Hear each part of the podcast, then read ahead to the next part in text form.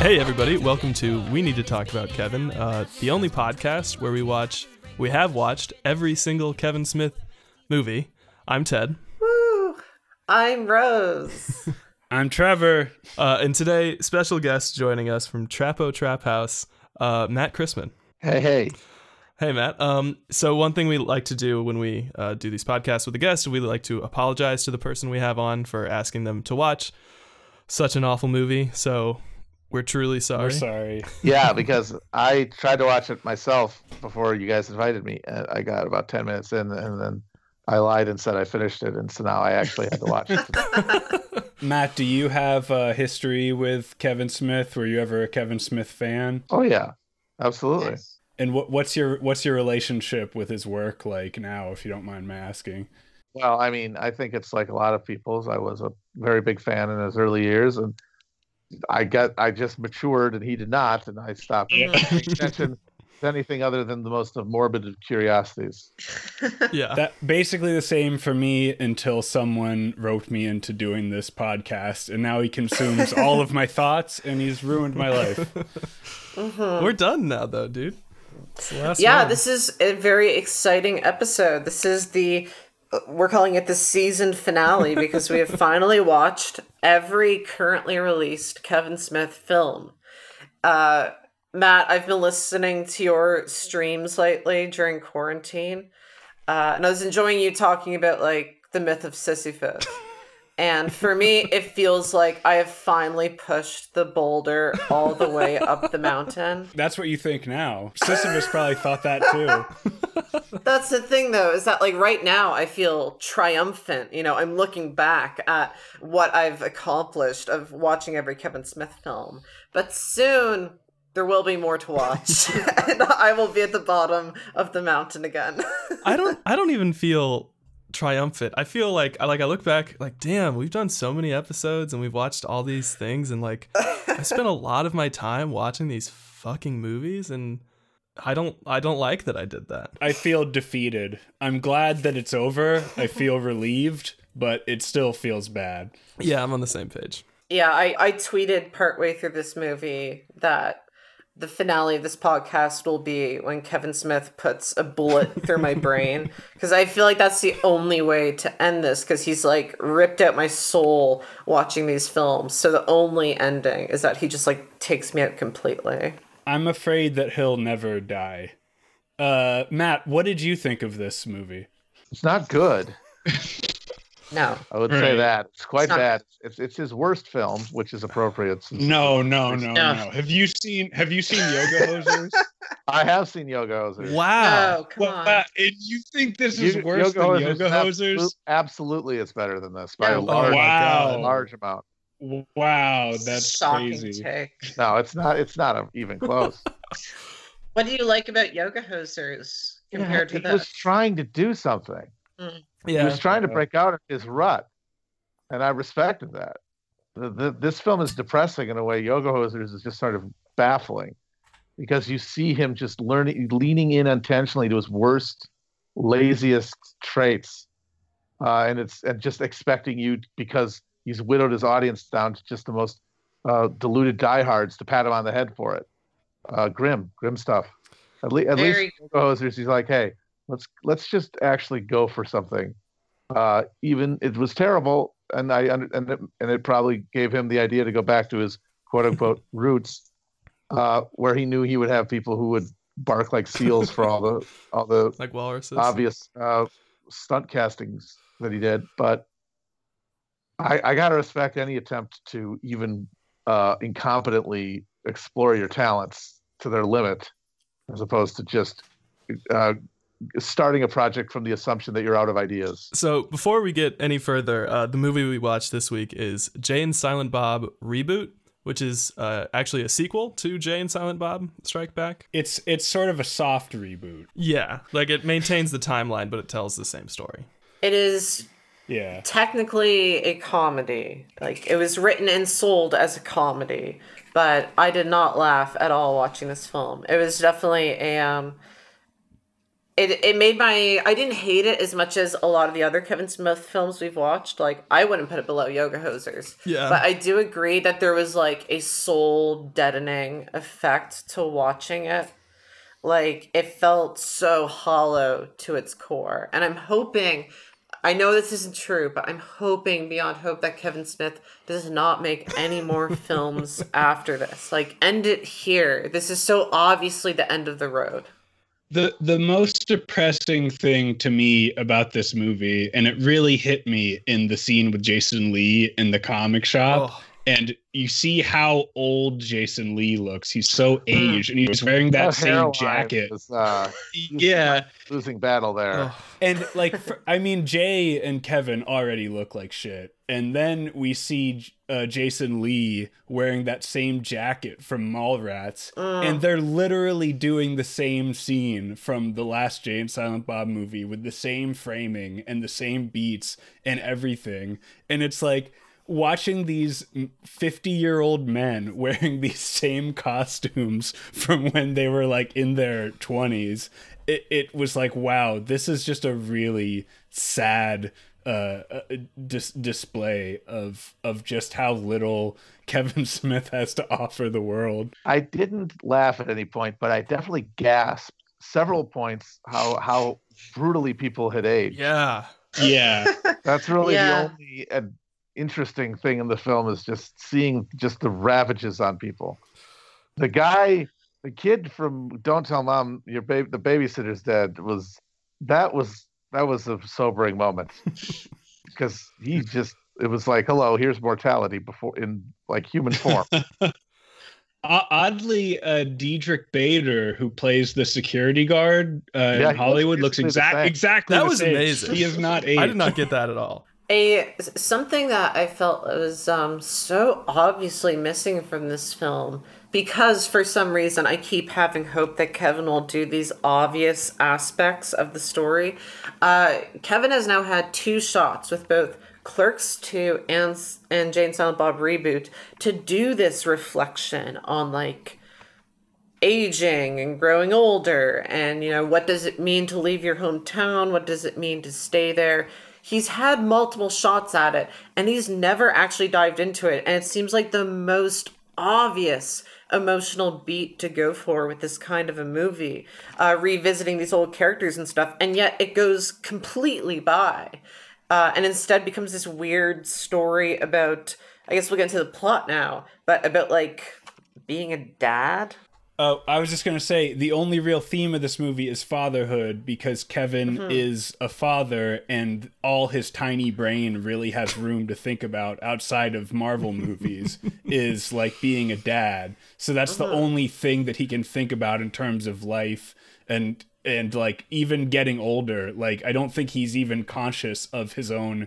aging because he's still basically an No. overgrown child so being a dad Yeah. while still being a fucking man child is the only thing he really understands about adulthood Mm-hmm. I, I thought he was going to go into like a thing about like taking care of himself more when he was like they were doing the vegan bit and then it turns out all the children are vegan too so it's like no it's just that he's a vegan now like, that's the only there's no for deeper level to that at all. Um, Trev, I think you hit the nail on the head there with like the becoming a dad but not growing up aspect because the um if anything made this film interesting to me, it was the fact that like you know, with the original clerks, the part that I still really enjoy about that is that intentionally or not, it does like kind of purely depict this corner of the world, this certain perspective, and I enjoy Do we have to talk about clerks and how it's quote unquote good again? I'm so sick of that shit. It's not good. And and the thing, like the dark reflection of that, is that Jay and Silent Bob reboot depicts, like intentionally or not, this pure uh, mindset of this Gen X dude who became rich pretty young and completely detached from the world and has like no introspection. And it's him trying to talk about fatherhood again. And what comes out is the most hollow, inhumane kind of story. Like it feels like a movie written by an alien. You can't imagine that a person would write like this, but at the same time it's so stupid and so clumsy that you know that it's purely coming from the heart. Like this is who Kevin is, just completely hollow. Well, it's in, it's informed more by the beats of a story about fatherhood in a movie than it is from any like uh, actual authentic experience he may have had. So I, I think well we should talk about the plot first. Basically, the plot of this movie Yeah. is similar to the first Strike Back, where Jay and Silent Bob go cross country to stop a movie being made because it like messes with them. Basically, you know, I don't really feel the need to explain that more. It's just the same plot again, but this time it's a reboot. That's Yeah. that's the whole thing. the twist this time is uh Jay's love interest from the the previous movie Strike Back. Uh, I don't remember her like name name, but he always calls her Boo Boo Kitty. Fuck? Justice. Justice. That's right. Um, she has had a child. It's Jay's child. She's like supposed to be like 18, 19 maybe. And she goes with them. They go crash Chronic Con, which is a Blunt Man and Chronic Comic Con analog. Um, so that's sort of the movie is Jay coming to terms with that. That's his daughter. She doesn't know until the very end, basically. Um, it's it sucks. A lot of the the narrative is that like none of the girls knew their father, which is something that I think Jason Mewes dealt with. I remember when I was hate watching some Kevin Smith interview because I hate myself. Um, that that was something that he said. So I think that like the only real sort of father stuff comes from Jason Mewes, but obviously he's like wrapped up in the writing of Kevin Smith, so he can't actually do it. Like I think there was some some genuineness in Jason Mewes in the movie. Um, and his daughter is in it too. She's I think Ben Affleck's kid. Yeah, Ben Affleck's daughter is played by Jason Mewes' daughter, and also Harley Quinn Smith is secretly Jason Mewes' daughter, and that's actually what this whole movie is about. Yeah, that's a theory that I'm convinced of. There's. Matt. I don't know if you're aware of this, but there's a theory out there that uh, Jason Mewes is actually the father of Harley Quinn Smith because Kevin Smith is a cuck who's never made love to his wife, despite all his posts about it. And uh, and Jason Mewes is like the bull in the relationship, and he's actually the biological father of Harley Quinn Smith. And I believe that this movie is a, a secret confession uh, that she's actually Jason Mewes' daughter, much like Stanley Kubrick uh, confessed to the moon landing when he made uh, The Shining using uh, secret clues in the film. Uh, yeah, let's go with that. Sure. Okay, cool. By the way, I need to note that like they got the definition of uh, reboot and remake wrong at the beginning of the movie. I like maybe I need to go back. Maybe I was too faded or something, but I'm pretty sure that at the beginning of the film they say that a reboot is like when a studio makes the same movie again. And I'm like, no, that's a remake. A reboot is like when a franchise starts over. Uh, I was very like thrown off by that intro. it was wrong and also like it didn't even match up to what they were saying like they would say something and then he would like counteract that in a later sentence which was I kind of I kind of tuned that part out. It all sounded like noise to me. it was pretty funny when um when jason lee's character is talking about how like he loves marvel movies but he hates all the other sequels and it's No, that wa- that that that wasn't funny. it wasn't no it wasn't funny it was supposed to be a gag but like that's also how kevin smith really feels so Yeah, I was very confused with that part. he can't make an authentic joke about it because he actually like has a a religious devotion to those movies. very strange um movie's pretty pretty racist too Oh I mean, god. this had to come up eventually. Yeah, I kinda wanted God. to rip the yeah, Band-Aid so I don't want to get into doing a lot of like idpol here, but he literally named the Muslim girl character Jihad. Like what? like what the fuck is this man thinking? this movie was made in 2019 yeah, uh 2019, we got like just some pretty straight up racist jokes with them, and there's the other girl that like Jay starts speaking Spanish to or something. There's like some weird thing there. Uh we got some weird lesbian shit because Kevin cannot leave lesbians alone for some reason. Uh, you know, we we get to see uh Jason Mewes tuck his dick between his legs and then like the cop basically calls him a freak because he can't see his dick. And I'm like, all right, there's some more like weird transphobic genital shit going on here. So like there's not a ton of this stuff in the movie, but Kevin covers all of his bases very, very quickly. G- generally speaking, he was very restrained in terms of the gay panic stuff. Compared to compared Uh-huh. to previous movies, there was a lot less weird gay stuff than I was expecting in this. There's still a decent amount of like, wouldn't it be funny if someone was gay? Like, there's Yeah, still a few yeah. jokes Yeah. like that. Like, They what have if this they person was have gay? the they have the joint that they smoke where it's like a guy with a dick and they suck on the dick to smoke it. That's pretty dismal. Pretty funny gag there. Yeah, Bob wakes up and he's like, it looks like he's sucking Jay's dick, but he's not. Uh, that's pretty funny because it's like, what if they were gay? it's inherently funny. pretty good. Yeah, I mean, it's vintage Kevin. Like all his weird beliefs and like weird jokes that he likes to make are all there. There some of them I think some of the stuff is better. He avoids um the incredible racism of chasing Amy, which is good, but he just replaces it with a character named Jihad. Um, there's a Chinese character, but oh, not really. She's Russian. But she's actually Russian. She's a Russian Oh, agent right, yes. doing Russian collusion. Yeah. Her reason for wanting to kill Kevin Smith is never really explained. I I don't understand what's going on there.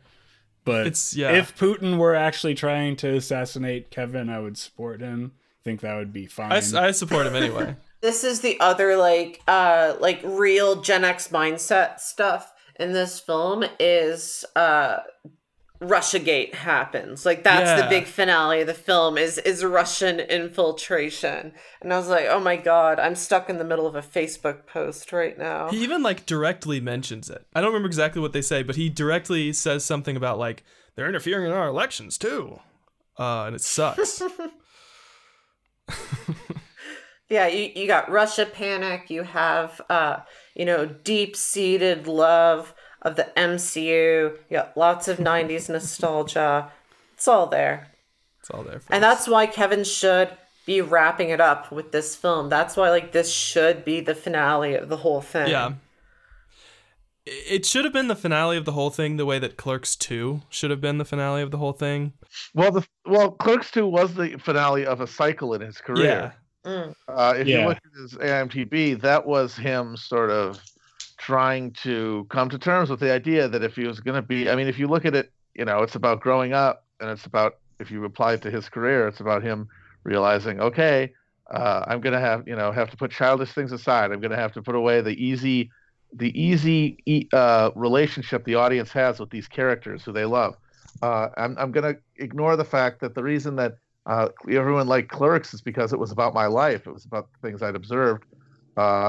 But you know, now I'm a rich filmmaker, so I don't really have any uh, way to relate to people uh, my day-to-day experiences. So uh, I'm gonna try something else now, and it was a, a collection of bombs and uh, movies that were progressively panned and hated and generally bad. I mean, you guys know you've watched them. yeah.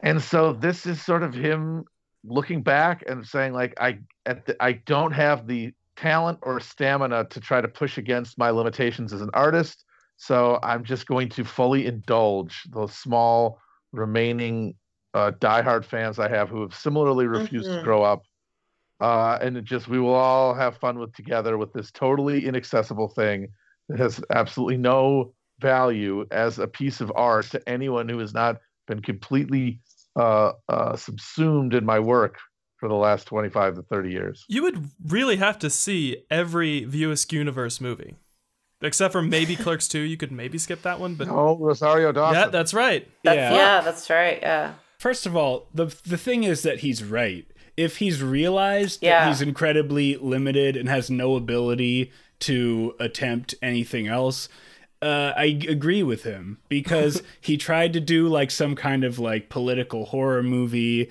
and he tried to do like a Judd Apatow movie, and he tried to do this and that, and he found new ways to be terrible at anything he tried. The last like three or four movies we watched were all so punishing to me in a different way that like it was almost like a relief, almost refreshing to just come back to the well as bad and creatively bankrupt as Yeah. it is. It was more comfortable for me to watch Kevin Smith going back to what he does best and repeating the same bad jokes that I didn't like in the first place.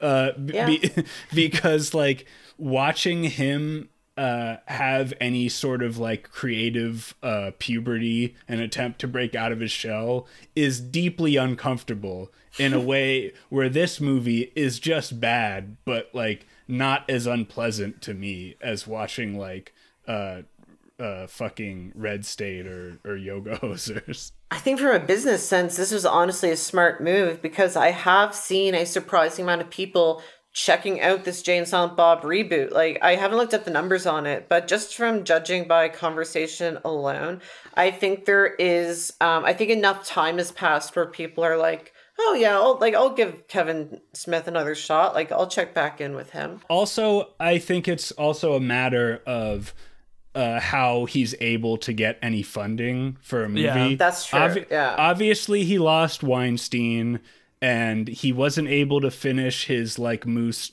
or his fucking Canadian horror trilogy Yeah. because nobody wants to fund those movies.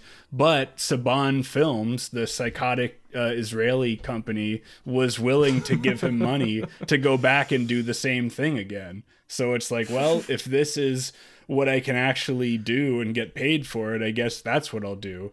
Probably nobody wants to invest in the next Kevin Smith auteur horror comedy project. So this is kind of all he can really get away with doing, I think. One small thing that like really bothered me about this movie is um he reuses a song that he had made for Chasing Amy. And he also reused that song in the first Jay and Silent Bob Strike Back. And it's just like, dude, you can't use the same like song three times. And I, it just bothered me so much. If it was only in the 2J and Silent Bob movies, fine. That's fine, whatever. But it was in Chasing Amy before that. So what's the point? Like, it's all about the repetition. It's all about like insane. getting people to to recognize stuff. Um, uh, Matt, I think hit the nail on the head there. Uh, it actually made me kind of think of um, what Vera Drew was saying when she was on uh, our show that Kevin at a certain point lost confidence in being a filmmaker at all. Like there is a certain point in his career where you can tell there is this like deep insecurity with all of his films where he's jumping around from genre to genre, constantly making up excuses for like why his films aren't good, constantly like trying to like rejuvenate his image, whether it's as like a new like whether he's doing a Judd Apatow film, whether he's trying to be like a cool indie horror director, and uh, the resignation to just do another Jay and Silent Bob movie is kind of comforting in a way, even though it also feels nauseating. It reminded me of when we watched Too Fat for 40 and Kevin Smith walked out on stage with like a fake version of the convenience store behind him in like this, you know, jersey getup or whatever. And it just felt like someone wearing the skin of another artist. Like it was just complete um just symbols for his fans to consume. There was nothing underneath that. Well, yeah, that's that's the horrible, depressing feeling I get watching these fifty-year-old guys wearing these Jay and Silent Bob costumes, and then the film culminating at the Jay and Silent Bob uh, con. Comic Con, where there's like a bunch of people also dressed like Jay and Silent Bob, and he dresses his own daughter not like Silent Bob, but like Jay, which you know, wink, wink. Uh, and then the ultimate his his self-deprecating narcissism is really on full display in the way that he casts himself as himself Yeah. as the director of the fake movie that everybody is shitting on for the entire movie and talking about how much he sucks. His like self-deprecating act is such a like desperate cynical like ploy. Like, like he's he has so little confidence in himself that he has to constantly shit on himself. It's al- al- al- almost like do it like psychologically manipulating his audience into being like, no, no, Kevin, you're good. We like you. It's like a middle school girl's Facebook post. Like, oh, I feel so. Well, you know what it is. I can clear this up for everybody. It's uh, it's Catholicism. it's uh, oh, okay. it's, I I know this is a, a fellow Catholic. Kevin is like whipping himself uh, in front of us uh, to uh, to cleanse himself of his sins for all of his bad movies. that was pissing me off so bad. So, in the final act of the movie, Kevin Smith playing Kevin Smith appears on stage to talk about the movie Blunt Man and Chronic. Which should be noted, probably the best performance in a Kevin Smith film in a long, long time. Kevin Smith playing Kevin Smith. Oh, he at least looked like he was having fun. I do maintain that if you play yourself, you're not acting. No, I, I, I agree. Except for um, uh, Kevin Garnett Nope, in Uncut sorry, not Gems. acting. He should have gotten an Oscar. Not acting. He should have gotten an Oscar. Well, the way he wrote himself into the movie was really a lot like uh, Kurt Vonnegut in Breakfast for Champions, because he made himself this uh, god, this godlike uh, figure.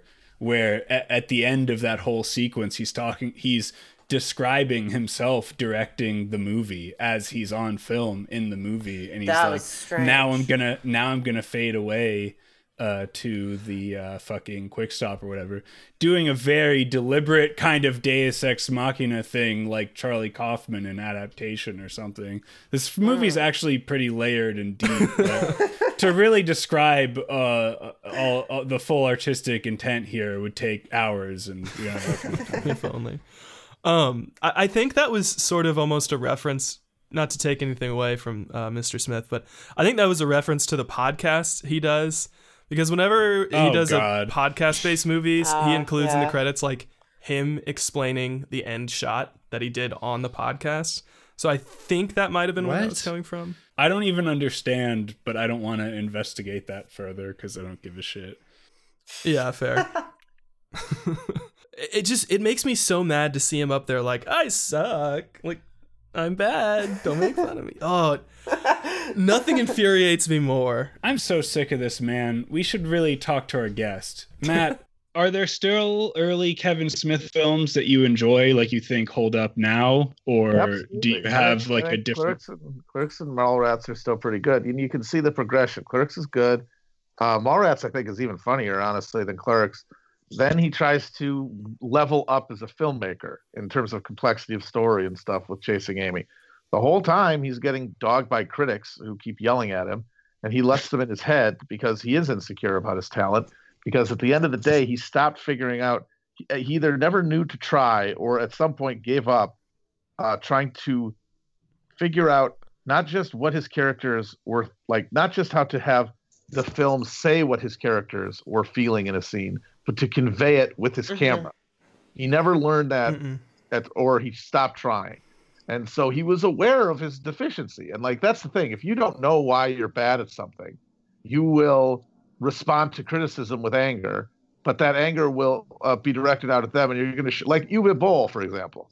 Uh, Kevin Yeah. Smith is like the anti Uwe Boll in that he does think he is no, he knows where he's not good enough, uh, and so he's still mad at those critics, but he responds to that anger by lowering his uh, standards and expectations of himself and of the art he consumes. I mean, there's a reason that he's a comic book uh, Marvel guy, is because that's the only level of like challenge that he can take before he is reminded of how little he is able to command that aspect of filmmaking. Uh, I think I think that's a fair point. I was actually thinking earlier, um, because I've been talking to people about this podcast recently, that this podcast isn't supposed to be um, shaming people for like liking dumb stuff. Because if we were doing a podcast about Uwe Boll or Michael Bay or Paul W. S. Anderson, we'd probably like love a lot of their films and get a big kick out Michael of Bay rules. All those men could run circles around Kevin Smith. Oh, dude's I awesome. I will I will shame people for liking Kevin Smith. I will. Well, like I said, some some of the films, uh, like Some of them, certainly, yeah. certainly once you get past a certain time and he's given up, as we said, because the thing about Uwe Boll is that he 100% believed he was making the best movie he could have. Now Yeah, yeah. he and the thing is, is that he was correct because he did, Hmm. he tried, so he made the best movie he could have. Now you might say it's still not very good, but that's because his combination of talent and will is not quite up to the task of making films. He doesn't know he doesn't know that, God love him, but he thinks he does. So his movies are complete. They all have all of them in them. But Yeah. after a while, Kevin Smith gave up and he replaced himself in his films with the references to the previous stuff as a way to fill in the gap of the fact that it was going to be less effective now because he didn't have any other material. It's just purely, hey, remember these guys?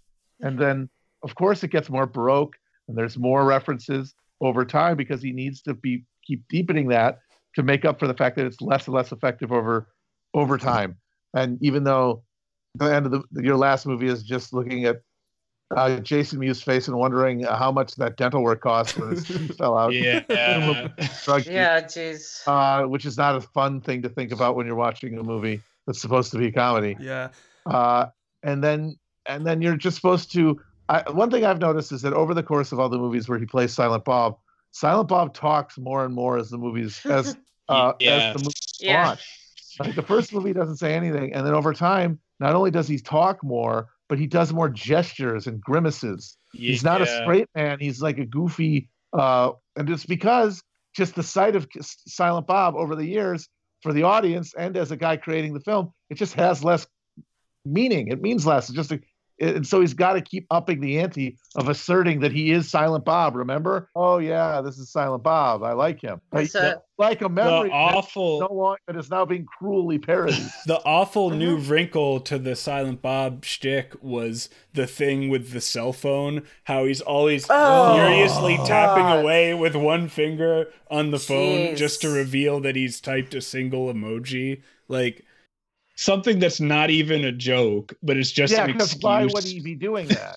the payoff has to have some sort of connection to the setup, and somebody wouldn't Yeah. do that to get one emoji. Uh, Like the surprise, you have to. A, a joke is about a surprise, but the surprise thing has to make sense in retrospect. It's just an excuse for him to do a bunch of extraneous physical comedy that Yeah. doesn't actually Yeah. have a comedic point to it. this movie felt like the three stooges at the time like at, at, at certain points because silent bob's mannerisms and facial expressions Whoa, were whoa. The- like something that one three, of them the would three do. stooges were masters of their craft. I mean, you're true, kind of true, you're yeah. not you're kind of being unfair with this comparison. You're being unfair to the Stooges, Rose. I'm gonna cut this. Sorry, I, I love I love the Stooges. Um, but and and I also wanted to say that like sorry Trev, I'm gonna praise Clerks again. Kevin is more of a curly Joe than a curly. I'll say I'll say that much. Real stooge heads will know what I'm talking about.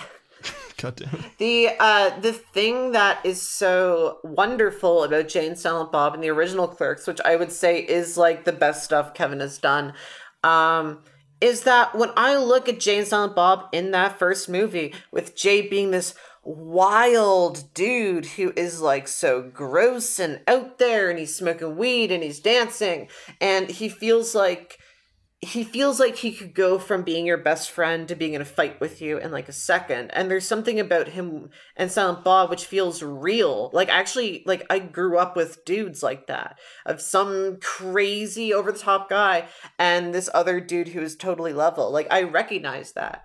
And that made it a lot funnier. That made it great. And then now you get to this point with Jay and Silent Bob reboot, and the dynamic is basically like Jay is just a very offensive man who has like a 14 year old's brain, but he looks like he's 45. and Bob is one of the three stooges, I guess. Like he just hams it up the entire time. And it doesn't feel like the same characters anymore. I'm like, I don't know these dudes. These dudes aren't real. Jay is too old to exist in that form. Like Yeah, that character of Jay by that age is either dead or he's like hollowed out into some unrecognizable uh thing that would be nothing. Unless one of his friends uh, Yep. becomes the big movie director. Exactly. Exactly. Yeah, what okay, I like I really want to phrase this delicately because Okay. I, I don't want to insult Jason Mewes. Seems like an, a stand-up guy. Why does he look so different in this film? What's going on with his face? Because something is off. It doesn't look I like mean- Jason Mewes in the other movies. Clearly, he had issues with meth. I'm gonna completely Hmm. assume. And like Matt mentioned, he probably has a bunch of fake teeth now, but Right. he still the way his like mouth moves and stuff. Yeah. he still has that kind of like thing in his face that older people get when they've been using meth for a long time. Like, Yeah. u- usu- usually they Hmm. Also yeah. don't have any teeth, but he has like some beautiful fake teeth. But like the way his like face moves, you can still kind of see it. And Yeah. it's sad. I mean, it's a bummer, but seems like he's in, recovered and doing fine now. So Yeah, I think he made a big like recovery um when his daughter was born. So I think that's part of that is like just the, the big rebound that we're seeing, which is sort of the inverse of what we saw in Strike Back when he was like going down a hole in that movie. Yeah, jeez. I, I wouldn't have brought it up except for the fact that when we saw um uh Zack and Miri make a porno, he looked like fit. Like he looked like really good in that movie. They also dressed him a lot more flattering in that, I would say. True, Yeah. that's true. Uh, but like his face looked like normal in that film. It, it just like felt like such a switch. I didn't know what happened. well, that was like a long time ago. That was like 15 years ago. Was it that long? That long? I'm I'm? I'm I'm exaggerating, but yeah, it was a long time ago. Yeah, uh, this this film, like, you know, it may be a very stupid, crass, horrible, obnoxious waste of a time, but you know, if you want to feel uh, the cold hand of uh, of death, like curl around your shoulder, like if you want to feel the inevitability of time and mortality, then uh, I would say check out Jay and Silent Bob reboot because I definitely thought a lot about um, uh, my own mortality watching this film. Alternatively, you could watch a good movie. I thought a lot about Kevin's mortality and hoping that it would happen sooner. Yeah, and Kevin, strangely enough, like in his recent like uh, since he got skinny, this is I think the best looking I've seen him. Like He actually does look really good. he looks good in looks every really other good. Picture or whatever I've seen. He looks like he is straight up dying, and he looks fine in this. Um, good for you, man. yeah, he looks he looks a little less gaunt, like he might have uh, put on like uh, you know like a, a little bit of weight. Like he's looking a little more healthy. Yeah. So back to what we were talking about a little bit ago. The the big speaking scene that of course Silent Bob must Oh, have in every film. Oh, he does the Glengarry Glen Ross speech to a bunch of KKK guys. Yes, he does it to Klansmen Yeah. who have tied up um, Harley Quinn's character, who is named Millennium Falcon, which is Millennium. a better Falcon, name than. Harley Quinn Smith. And it's supposed to be a joke, but it's just better than that because her last name's actually Falcon. Anyway, I don't. They're both pretty bad names. it's a lot easier to say Millie, and everybody's like, that's normal. You call somebody Harley. Like, Har- Harley's a normal name. I don't know. Sorry. go I've never met anybody named Harley. Have you met um? Okay. Uh, I it's- I don't wanna- I don't want to. I don't want to fight in front of Matt.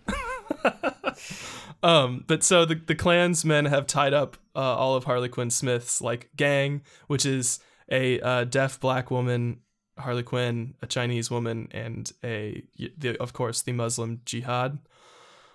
And it's a really awful scene because the way they get out of it is Silent Bob distracts everybody by doing the monologue from Glengarry Glen Ross, but like slightly different, and it makes no sense. Like I don't know why you would do that. monologue. genuinely baffling. One, once, Yeah. when I started doing it, I was, I was more than anything just sort of in, in total quizzical bafflement. Yeah.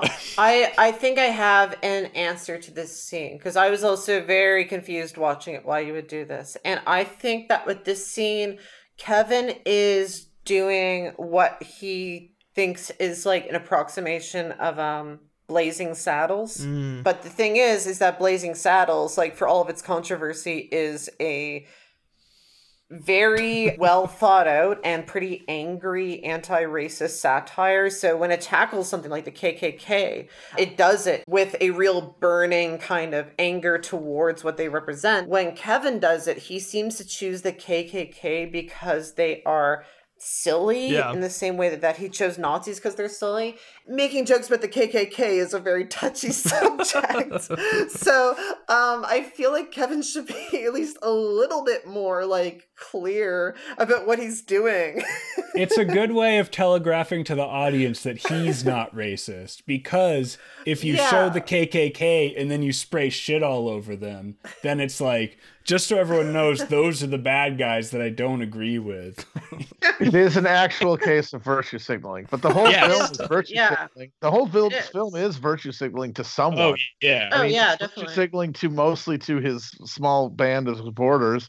But when he feels like that's too thin gruel and he needs some sort of greater pander, then he pulls out, "Hey, you guys remember uh, Glengarry Glen Ross, and uh, the Ugh. Klan's bad." And and it- so everything that isn't a direct reference to him is just borrowed from whatever he thinks will get a relatively uh, uh, positive reception from a, an imagined audience. Yeah, his his daughter's character and her friend who's deaf like clearly seem to be like they're supposed to be a woke Gen Z version of Jay and Silent Bob where it's like, you know, uh, she's silent because she's deaf and she's also black. And it's like look at me Kevin I'm checking all these boxes. So of course like they also have a, a Muslim girl in a hijab which is like see I'm checking another uh, box. Like I approve of all this stuff. But because he has an extremely childlike brain he can't do that with also like comedically commenting on it so he has to have jay say something racist because it's not him it's jay saying it and then it's like mm-hmm. hey that's racist but also her name is jihad God.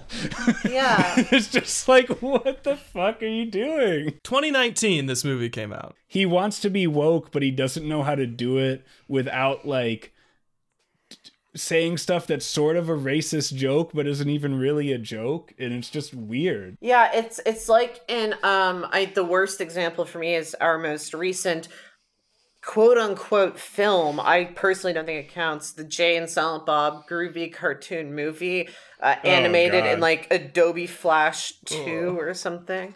Uh but that in that film there is actually a section of it which Jay makes extremely uh, offensive, derogatory comments about lesbians. And then Kevin steps in to be like, hey guys, just so you know, this is a character saying this, not me. I don't actually believe in this. But I mean, just like the KKK thing in this, it is a complete virtue signal in that he is still willing to do things which are very, very reckless with marginalized groups or straight up offensive and then feel completely um, uh, like he's completely atoned for it because he does this like follow up, like where he, you know, shows the KKK members how dumb they are with this speech. He's like, see, I'm not racist, even though the scene itself like shows a mindset where you're not understanding the um severity of the images that you're playing with the kkk and these like multiracial kids like that's really charged imagery to be using so recklessly well kevin is terrified of lesbians on like a freudian level i think yeah there's Uh, something in very the- weird there In the, in this movie, he tries to reckon with it a little bit by Uh-huh. being like, "Oh, look, remember Jay's love interest? He doesn't get to have her because she's a lesbian now." And it's like, "Oh, remember that movie I made about the lesbian falling in love with the guy?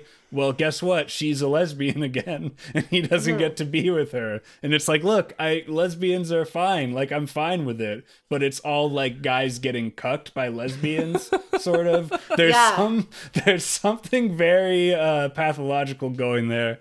But frankly, I'm so sick of trying to dissect Kevin's mind and what makes him the way he is. Okay, so uh, unfortunately, our special guest Matt Christman has to leave now. Um, he has better things to do than talk about a Kevin Smith movie for two hours. Um, which, you know, wish that was me. But uh, thanks, Matt. Thank Uh, you very Matt, much. thanks so much for uh, coming on. Everybody, please listen to Chapo Trap House. sure Yeah, it's a small podcast. Go help him out.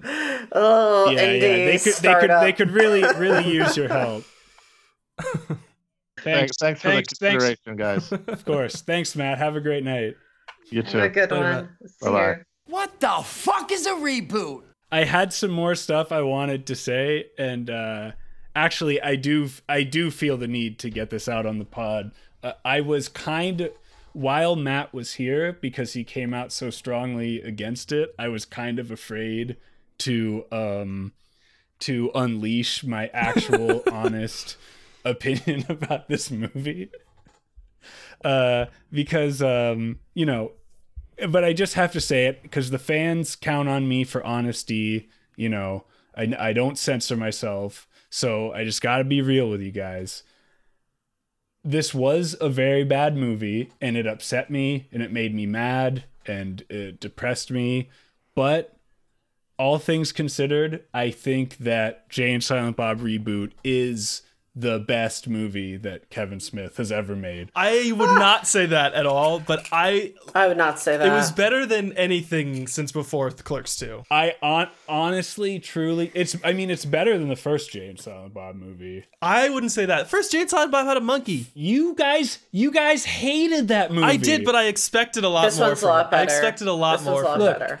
I've heard enough about your fucking expectations. Listen, This one definitely ranks above. Like this one's above Clerks 2. This one's above Jay and Silent Bob Strike Back. this one is just barely above Dogma for me. It just barely edges out Dogma as literally the best movie Kevin Smith has ever made. And like when I say that, keep in mind that I hate this movie. It's garbage.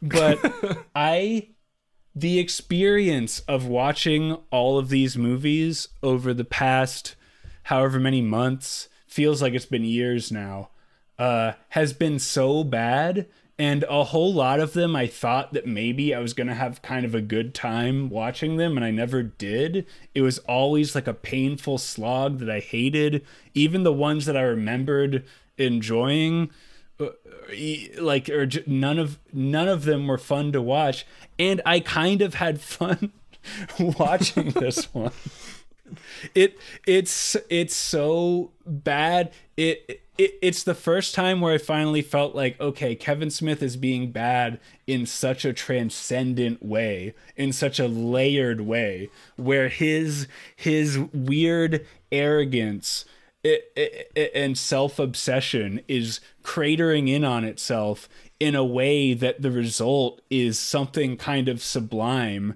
that I never want to watch it again, but watching it the one time, I was like, okay. And honestly, as awful and stupid and cliche as they were, the genuine moments of pathos between uh, Jay, Jay and his real life daughter, Harley Quinn Smith, were like the best parts of the movie. Because we, we've talked about this before. Kevin Smith sucks at being funny. Anytime he tries to do something other than make a joke and be funny, it invariably it's better. it's not like good, but it's like a reprieve from his awful sense of humor when he like attempts to do something that's not comedy. And frankly, in spite of how weird and old and haggard Jason Mewes looks now, he still kind of has more of a spark uh, as a performer than than the movie deserves. And I also think that Harley Quinn Smith is much more talented than her dad. No. Yeah. And and I like uh, those moments. I was like, you know what? This is really stupid and obvious, but it's kind of sweet on a very basic level. You know. Uh, No. Who would have okay, thought? full disclosure. Full disclosure. I've had a couple of beers. For most of the last several of these movies, I've been depressingly sober watching them. so that might have helped. I've been progressively drunker watching them. Uh, my mind is a palace. I do not imbibe anything, um, except for these movies. You mean your body's a palace. Whatever, it's the same thing. Uh, I I I certainly will not give this movie the praise that you're giving it. Not at all. But I will stand by what I said earlier. I just want to quibble with your use of the word praise. Uh, I want to be very clear here. Dogma was previously my favorite. I'm doing finger quotes, even though no one can see me. My favorite Kevin Smith movie, and it's very, very bad. Um, this is uh, this topped that for me.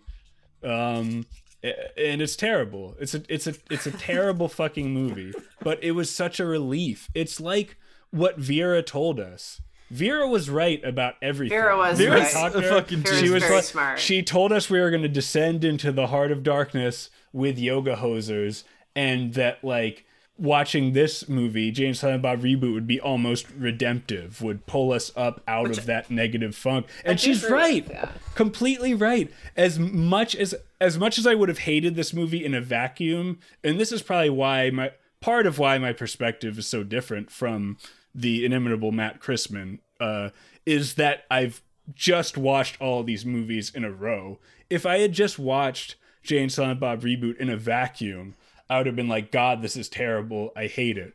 But watching it at the end of an emotional arc that involved watching all of his previous movies, it I think it signifies something to me that makes it a much more meaningful experience. Certainly, yeah, meaningful. It was just a relief. I felt a I felt a sense of relief watching it because it wasn't another attempt to do, you know, uh-huh. another yoga hosers or another tusk. I do agree with you in some way. I don't think it's the best. I think it's pretty bad. But I I, I do It's- agree with it's you that number one. It is a breath of fresh air after the like last truly horrible set of like five or six that we've hmm. done. I, I think it's the best note that he could go out on, and I hope Yeah. that he goes out on it because it's just it, there's it's just gonna get worse from here. Unfortunately, he did complete filming on Come his next movie. Kilroy was here, which is a Oh, comedy come on. horror anthology, uh, No. which is surely going to be horrible. It's in post production now. It will exist. I'm sure it'll never appear in theaters, even if movie theaters continue to exist. but it has been filmed and it will unfortunately exist. And I'm sure it'll be much worse than this movie, which was Mm-hmm. uh, the crown, the crowning uh, jewel of his career. I can't find the fucking post.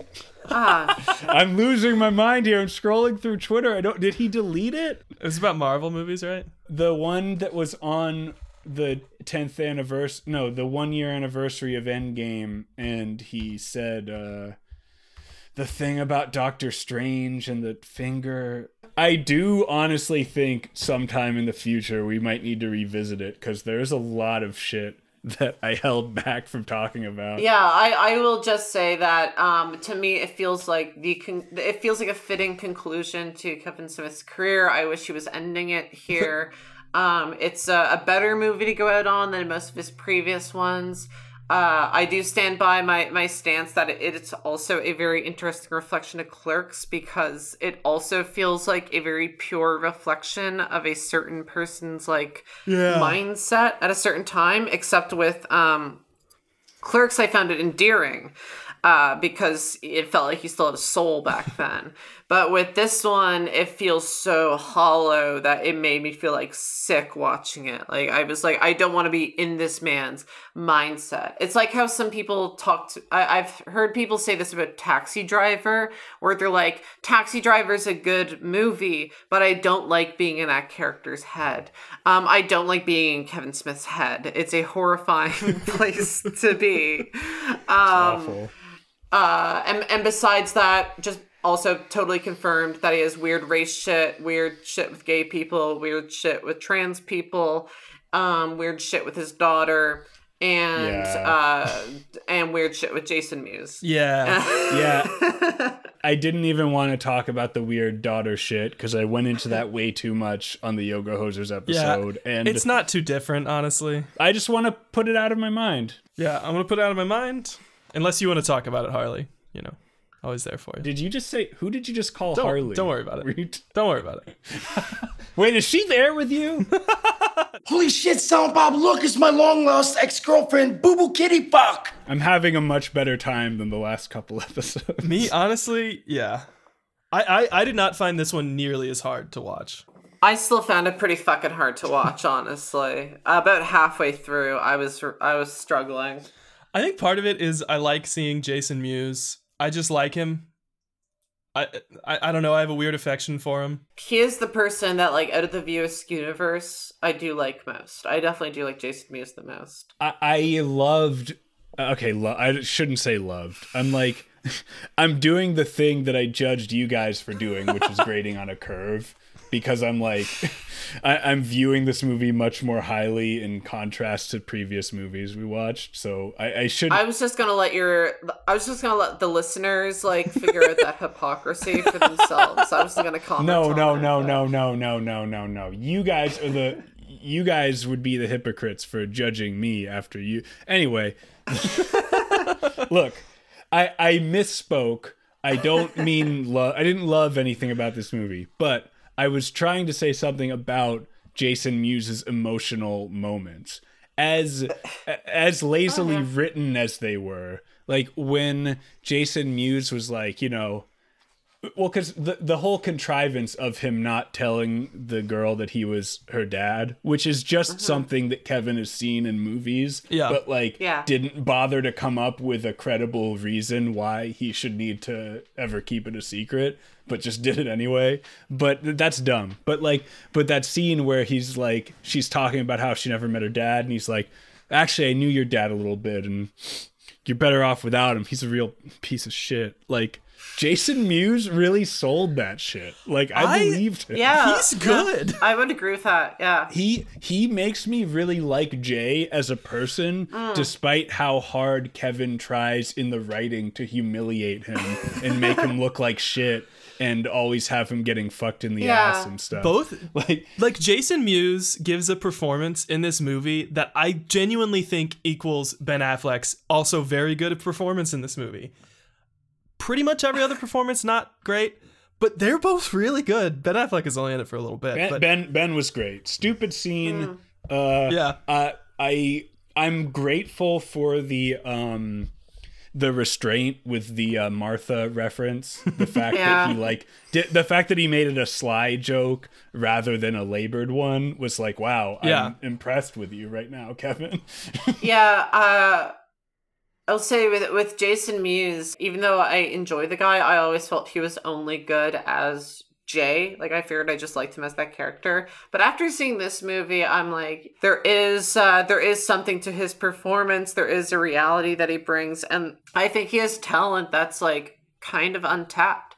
So I, I was definitely impressed by Jason Mewes in this movie. Yeah. He himself, like when it comes to a scene where he needs to be really emotional and vulnerable he does it in a like surprisingly effective way so like i would love to see a more artistic director let's say cast him in something I think we've seen enough from him. I think that this w- I think he can rest on his laurels after this movie. I don't know if we really need more Jason Mewes. I just feel like Jason Mewes has like a he carries with him a certain reality Yeah. where a um where a director like um the guy who made like um like Spring Breakers and and Gummo Harmony Korine. yeah like like a Harmony Korine or or someone like that Imagine if he was Alien instead of James Franco. That would have been sick, yeah actually. like I th- exactly like I feel like someone like like like a Harmony Korine Okay, uh, okay. could, could could take Jason Mewes and do something interesting with him because there is something interesting about him that I do like that uh, Kevin doesn't tap into. he has such a unique like reality there that you don't see. Like he talks how he's talked since he was like a shitty kid that hung out outside the fucking quick stop, but like in real life. Yeah. And and, and th- it seems like he hasn't changed throughout these years. Like he hasn't put on a different voice. He hasn't like increased his existing, I guess you could call it an accent, his existing way of speaking anyway. And and there's something there that like is enjoyable to watch because it's a real person. You know what I mean? Yeah, or the the other um the other director I was trying to think of was I was also trying to think of like the Safdie brothers. Oh yes. um just just anyone who can capture that kind of reality uh, of a certain person and looking back at the original clerks i think that that's what kevin accidentally kind of did with jason mewes was he captured Yeah. a certain reality of this guy which was awesome and super entertaining but then trying to take that reality and turn it into a character he made it a cartoon which is like way less interesting yeah. I I think it's clear that Jason Mewes is like I can't think of the word, but the the opposite figure to Kevin Smith's decline into like just dog shit. Jason Mewes has like climbed out and somehow like had good performances and been funny. Um, Yeah. Another thing that I noticed about this movie is that um, it felt a lot like Kevin was trying to audition for making a Marvel movie. Mm. There was a lot of like there were a lot of like dramatic zooms and pans, and there was all the J.J. Abrams lens flare, and it, and it really it really seemed like he tried to like up the production value of it in a way to like convey that what, what to convey that like look look i can do this i swear to god i can be a real professional movie guy i can make a marvel movie if you just give me a chance uh, which which brings us back to a recurring theme on this show which is kevin just shamelessly brown nosing to marvel Yeah. just just desperately begging to be noticed It's and pathetic. valued by Marvel. I mean, shit. At the in one of the things in the credit, there were so many stupid cutaway scenes over the credits, and one of them was footage from an interview he did with Stan Lee before he died at some IMDb event at Comic Con years ago. Like he cannot stop. Like, Uh, Brody was wearing a Stan Lee T-shirt. He thanked Stan Lee in the cri- like. He's so fucking obsessed with his weird uh, grandpa figure relationship he's created with Stan Lee, and it's yeah. it is totally out of fucking uh just just this slavish obedience to the corporate culture of Marvel. You know, he's anyway, I'm off on a rant again. Look, Kevin made a post um, on April 26th or April 25th. I guess it was the one year anniversary of that fucking uh, Avengers movie Avengers Endgame. and um, Avengers Endgame. And uh, so an account, uh, MCU Exchange, made a post a year ago. Tony Stark sacrificed himself to save the universe, and there's a little video of the scene where uh, Tony uh, he has the thing, and uh, Doctor Strange he holds up his finger, and then Tony does the thing, and he he kills Thanos or whatever. Right? You guys remember the Yes. movie? So anyway, Kevin says one of the best moments I ever saw across a then 48 years of watching and even making movies. Love that Tony snapped at Thanos, but Strange holding up one finger. I take it to mean, and that was our one chance. Hence Tony's sacrifice. Anyone else have a different read on it? Uh, if if you are a guy who like doesn't watch very many movies and you don't really engage with art, which is a fine way to be. It's a fine He's way to be a be. filmmaker. I know, I know. He makes movies for a living. He's a living. filmmaker. if you are that guy, that's an okay that's an okay thing to say. If you make Yeah. fucking movies and I profess to loving movies, you should just pick something else, Does- man. Pick something Does anyone does anyone Oh. else have a different read on it? This man has watched Endgame like dozens of times. We've seen previous posts where he's like, "I just watched Endgame for the seventh time." Motherfucker. And like, yes, obviously that's what it fucking means. It's clearly s- signaled. Like these movies are made so fucking babies can understand them. It was a whole big Yeah. dramatic thing in the previous movie where Doctor Strange was like, I analyzed all the, the possibilities of blah blah blah, and there's only one scenario where we succeed. You know, which does just doesn't make sense, you know, in uh, statistic like in terms of probability, Yeah. that's dumb. But whatever. Um uh and and then fucking and then Kevin is watching this maybe for the third or fourth or fifth time. And for the first time he thinks about the fact that Doctor Strange is holding up one finger. And he's like oh you know what I think that means?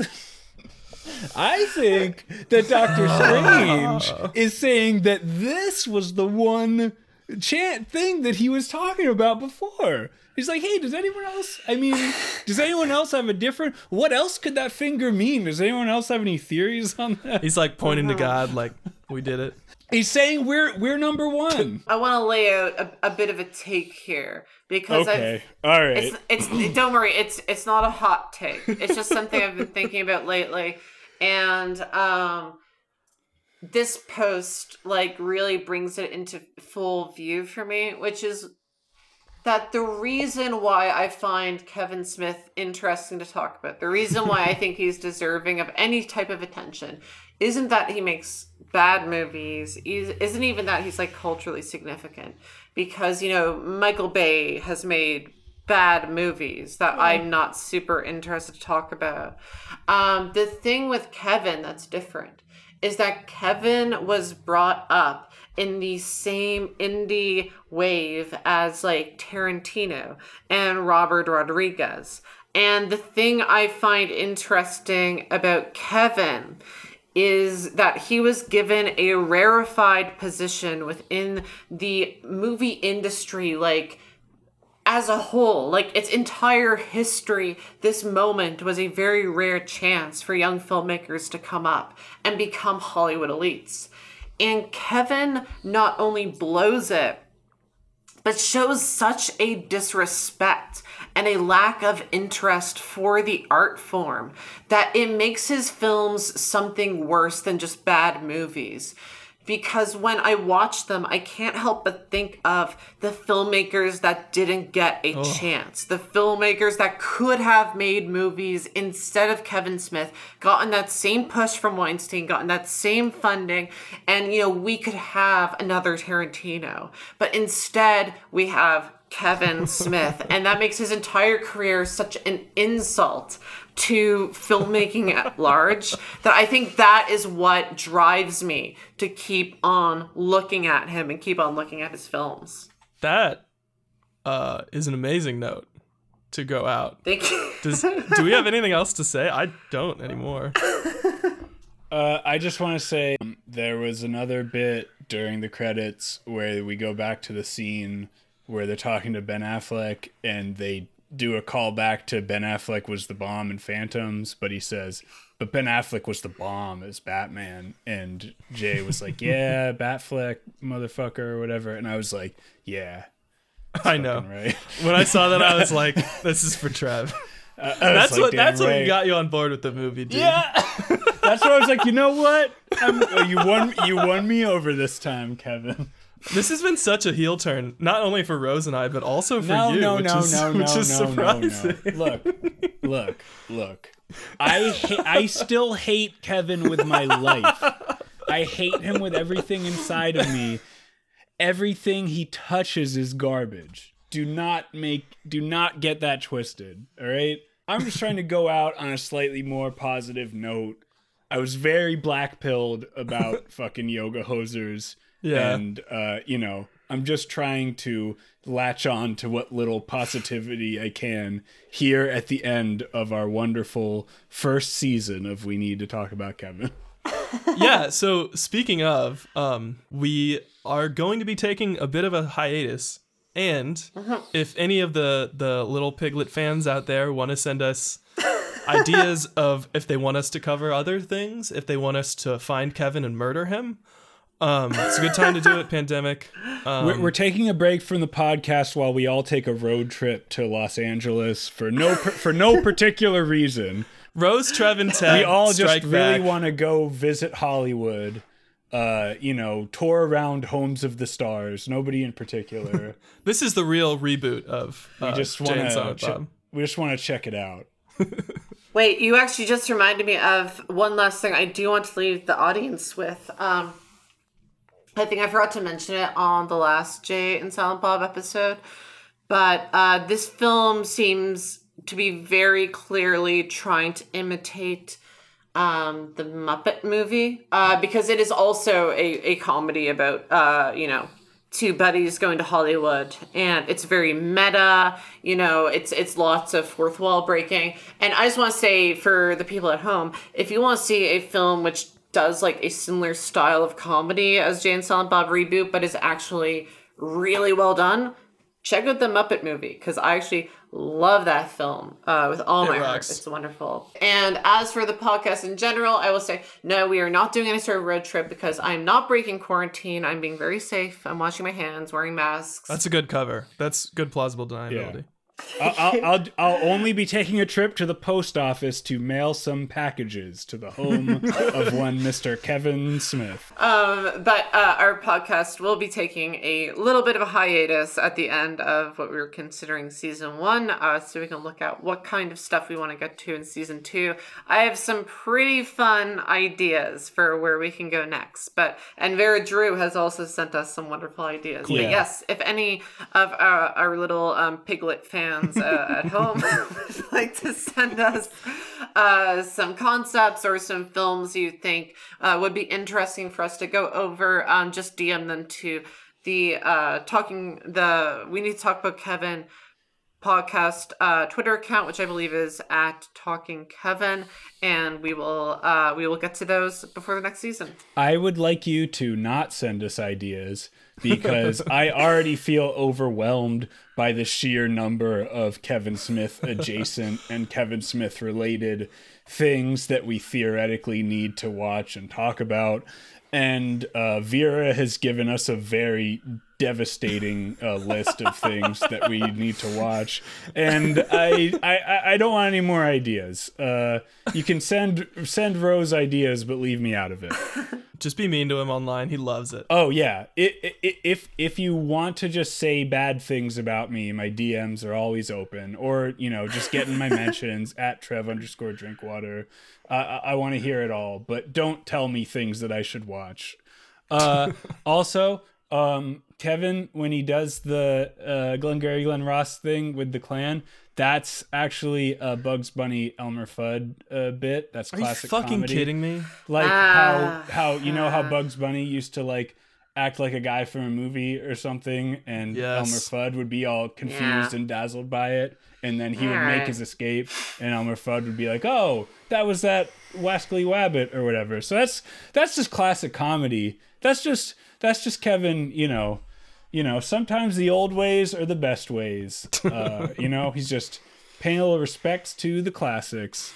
And that's why this was officially in the We Need to Talk About Kevin canon, the number one Kevin Smith No. film of all time. No, no, no. No. I will be No, no. releasing the official, uh, def- definitive God. ranking of Kevin Smith films after this episode is released. And I will not is be num- doing that. Was number one. I'm willing to work with Rose on making one. Um, No, no, no. but I'm not willing to work with Trevor and his domineering No, ways. I've I've already made the list. You needn't concern yourselves with any anti lists from Rose and Ted. They're like, see, I'm like the Cath, I'm like the Pope, and Rose and Ted are like Martin Luther. This is Oh, what No. Hey, fuck here. you, Don't you I ever call me official- Martin Fuck you, Luther. buddy. True All right, that's it.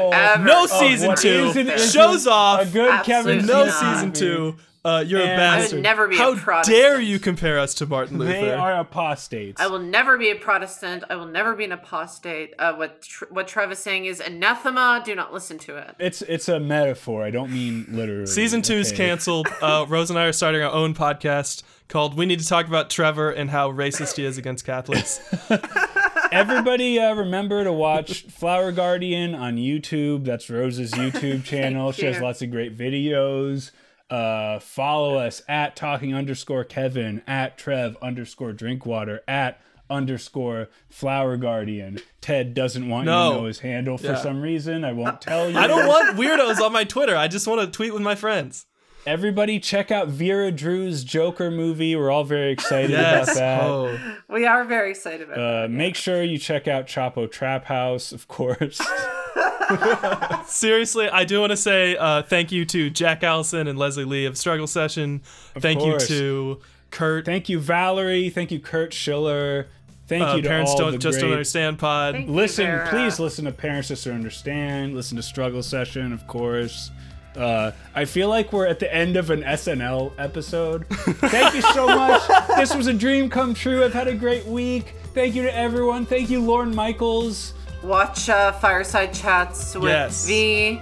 Uh, Vera Drew's The full channel. season of Beef House is uh, out. You can check it out on adultswim.com with any cable provider login. If you need a cable login, reach out to Trevor on Twitter. Very funny show. I can't share my parents' Comcast login with you. Sorry, it's a touchy subject. All, All right. right. Night, everybody. Well, have a good night, everybody. Bye. I fucking hate stupid Kevin Smith. Oh, man. All right. Excuse me.